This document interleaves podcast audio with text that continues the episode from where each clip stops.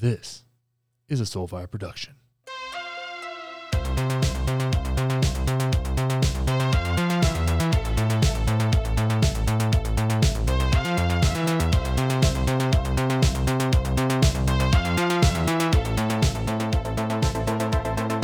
What is up, everybody? I want to drop in here and just give you a little taste, a little taste of what it's like to be in the being the politically homeless. Just thinking about giving you guys a taste, maybe maybe giggle. The politically homeless Patreon community is the premium community for this podcast and all of the content that I do.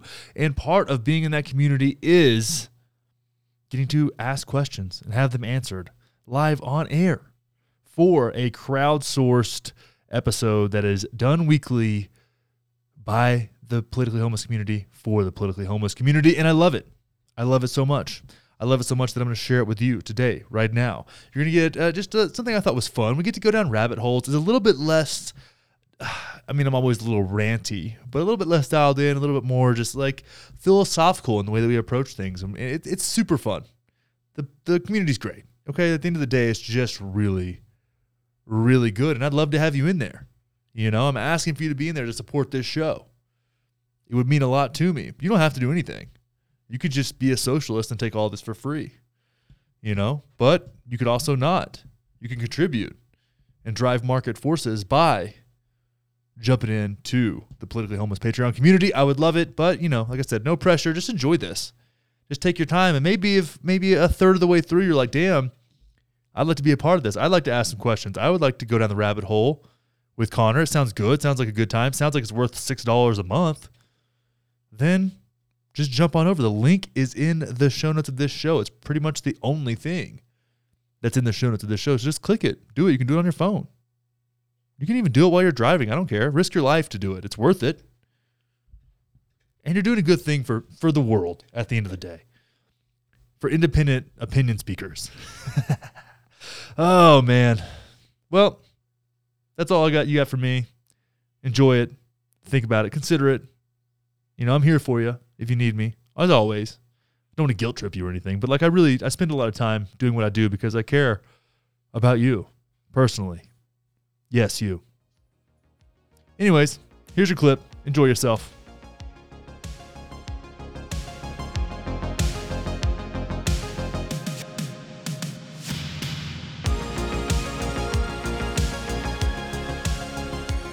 All right in full transparency here, Anna tried to talk to me about this question via the DMs on Instagram.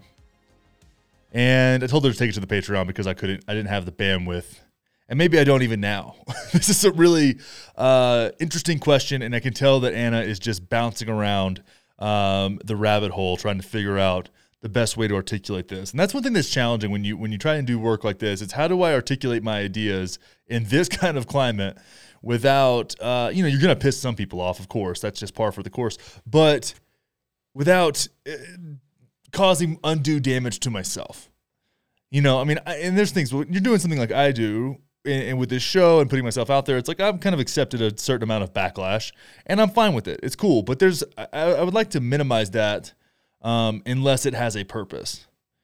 That's why I've kind of backed off a lot of the vaccine talk publicly. I'm just like, all right, I've said my piece. I've said my piece. It's out there. My, you know, there's new information that comes along that I want to share. Great, you know, but it, it's hard to come out and say something like this, and especially if you feel passionate about it, it can be really challenging. But Anna's got a really cool cool perspective. So let's go ahead and jump into her into her question here. She says, "Okay, I'm going to try to articulate this as well as I can. I'm thinking about the hot topic of inclusion. Inclusion is defined as the practice or policy providing equal access to opportunities and resources for people who might otherwise be excluded or marginalized, such as those who a, have a physical or mental disability and members of other minority groups. The definition, I think, is very clear about the focus on access and opportunities, but I think in practice it overlaps with the issue of acceptance. So we're looking at then the battle between inclusion and acceptance here. I'm using the word acceptance to mean going beyond tolerance to full-blown embracing and celebrating of something. I think that the left is really pushing for acceptance more than inclusion. I think that that I think it's a great goal, but I also think it's very idealistic, and I wonder if it's actually possible given the very different underlying value systems that people hold. Is a conservative Christian couple who, for example, tolerates gay marriage considered inclusive, or do they have to actually go to Pride and start celebrating it? Is it enough to for people to of different cultures and ethnicities to live alongside each other peacefully and civilly, or does everyone have to embrace and celebrate each other's heritage in order to be um, considered inclusive? Growing up overseas, I felt like we had a good balance because you were always so immersed in differences that you could maintain uniqueness and coexist fairly and happily. But I feel like in America, sometimes we push so hard to get everyone to feel accepted and celebrated by everyone else. And while it comes out very with comes with very good intentions, very often we get unintended bad results and more resistance. That's a great topic. And actually, as I was reading this, I've read through this a couple times trying to flush out some thoughts. And something I've been wanting to do for a while on on the public show, on the on the primary show of Politically Homeless, is break down the symptoms of a toxic relationship, uh, specifically a codependent and narcissistic relationship. And this is really interesting because I, I think that we have the same traits of a codependent narcissistic uh, relationship dynamic in our uh, relationship with politicians, politics, social issues, um, and with each other in a lot of ways, right? We have this I must be accepted for who I am culture and it, it's become very pervasive and very annoying on top of that right and, and, i think there's a balance here and i was just reading an article from the guardian about uh, this guy who was punching um, eight people of asian descent in the face in san francisco and there was a vietnamese name in there and i read it when what i would consider like in my head as I was like listening to my internal dialogue reading this, I read that name as, in a Vietnamese way, not an American way of saying a Vietnamese name. And I think there's things like that. Like if you have a Vietnamese coworker who has a name that may be challenging for you, like take some time um, and understand how to say their name, right? Understand a little bit about people's culture and where they're from, and and understand it and and be curious about it. I think that's a thing too. Is like curiosity seems like a solution to this problem. But what we instead have is a bunch of people who are, who are ideologues that are projecting their uh, righteousness onto everyone else, right? And we can't take any, you can say the left is doing it, but I think Christians are as egregious with this as anybody else. I mean, they want their belief system enmeshed into our school system, into businesses, into whatever else, and that has gone um, downhill quickly. But that's now because the only reason that's become less in favor is because now that's the villainary, right? So that has been replaced with woke religion, and woke ideology. And now that has to be forced on you and accepted by everybody and celebrated by everybody. And I think for someone like a conservative Christian couple, like your example, just being uh, uh, okay with gay marriage is a big step for them, right? You have to start think think about where people start from. You know, like you got to see okay, how much have they changed? Because somebody who has always been pro gay marriage that then takes the extra step of going to pride, like that's a marginal increase in support. But somebody who was like their belief system or what they believe about their belief system is that it is it is opposed to gay marriage and them wrapping their minds around being okay with it and accepting it to me that's a bigger change. That's a much bigger change than somebody who who grew up um, with a perspective of acceptance when it comes to things like gay marriage. And that's a good example. But we do have this, I think it's a problem of projection. I think it's a problem of projection that we see all over our culture in this country, and that's that to me is really sad and frustrating to watch it. It's like my ideas are the most most virtuous, and so if you don't accept them, you are a villain. And so that that's how, and there was that's what Gina Carano got canceled for, kind of, is saying that's exactly how uh, the Nazis approached uh, the Jews, right, or anybody they wanted to get rid of was cr- dehumanizing them and villainizing them, right? You see that a lot with Trump supporters. And now a lot of Trump supporters are dickheads, let's be real, but so are a lot of so are a lot of Democrats and liberals, right? Like there's just a lot of dickheads in the world that think that they're right. And this idea, this this is a deep and, and really nuanced issue because we also have, you know, kids being raised told that they can do whatever they want and be whoever they want to be and yeah, you can be whoever you want to be personally if you feel drawn to being gay or trans or whatever it is that your that your thing is, right? Or if you want to be uh, if you want to be very uh, well read, if you want to be very eccentric, if you feel very drawn to being very extroverted or very introverted, you can find a life where that is good, that, that is a strength. Right. But that takes work and that takes uh, context and that takes understanding. And you also have to understand like we have we have delusions about how flexible personality is. And I think that that's something that we don't acknowledge enough. And that's why I respect and appreciate Sam Harris so much. And as weird as this may seem, I think going, he has a recent podcast out uh, about free will, kind of his final thoughts on free will, but he also wrote a book called Free Will.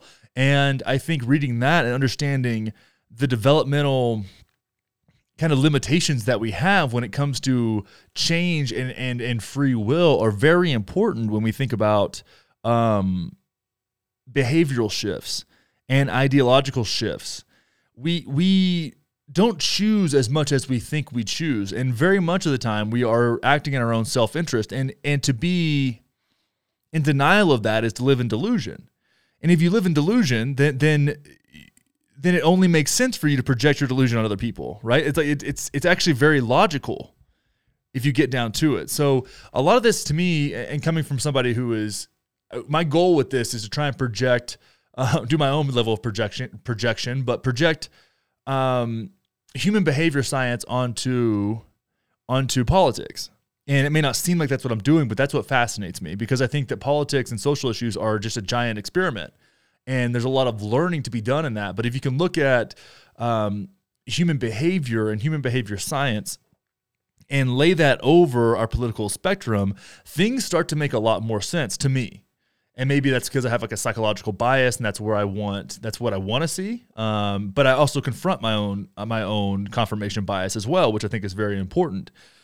But you know, people don't do enough reflection on why they have and hold the ideas that they have, and that you can talk about that from Christianity to to to woke to the woke religion. Either way, you, there, I think, regardless, it should be encouraged for you to reflect on why you believe so strongly in the things that you do. And I think a lot of times, what we'll see, and this is a challenging thing, this is a very challenging thing. This is why I think journaling is one of the most incredible practices because you can get stuff like this out on a page and not feel judged by anyone but yourself. And that's something that I really encourage a lot of people to do, and, and especially in my personal development days, that was a, that was an anchor of our practice. But if you can't confront why you believe what you believe and why you hold the ideologies you do, you you're limiting yourself. And and the upsetting thing about that, the thing that people really struggle with is is very often you're going to find the common denominator within your belief system as being validation.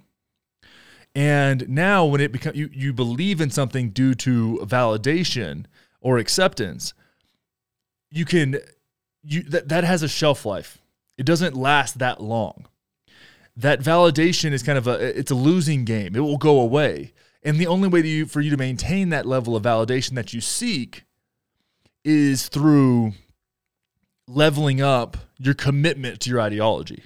And as you level up your commitment to the ideology, from there, there's only one way to go. And the, at the end of the day, and I've been guilty of this, we've all been guilty of this. I was guilty of this. One of the funniest ways you can see this is with CrossFit right? Back, especially back in the day when people were into CrossFit, it's like, oh, I do CrossFit, I do CrossFit, CrossFit's the best. Da-da-da, eat paleo. Like it was this whole thing. It was a fucking religion. It was like a cult, and people called it that. It's what it was.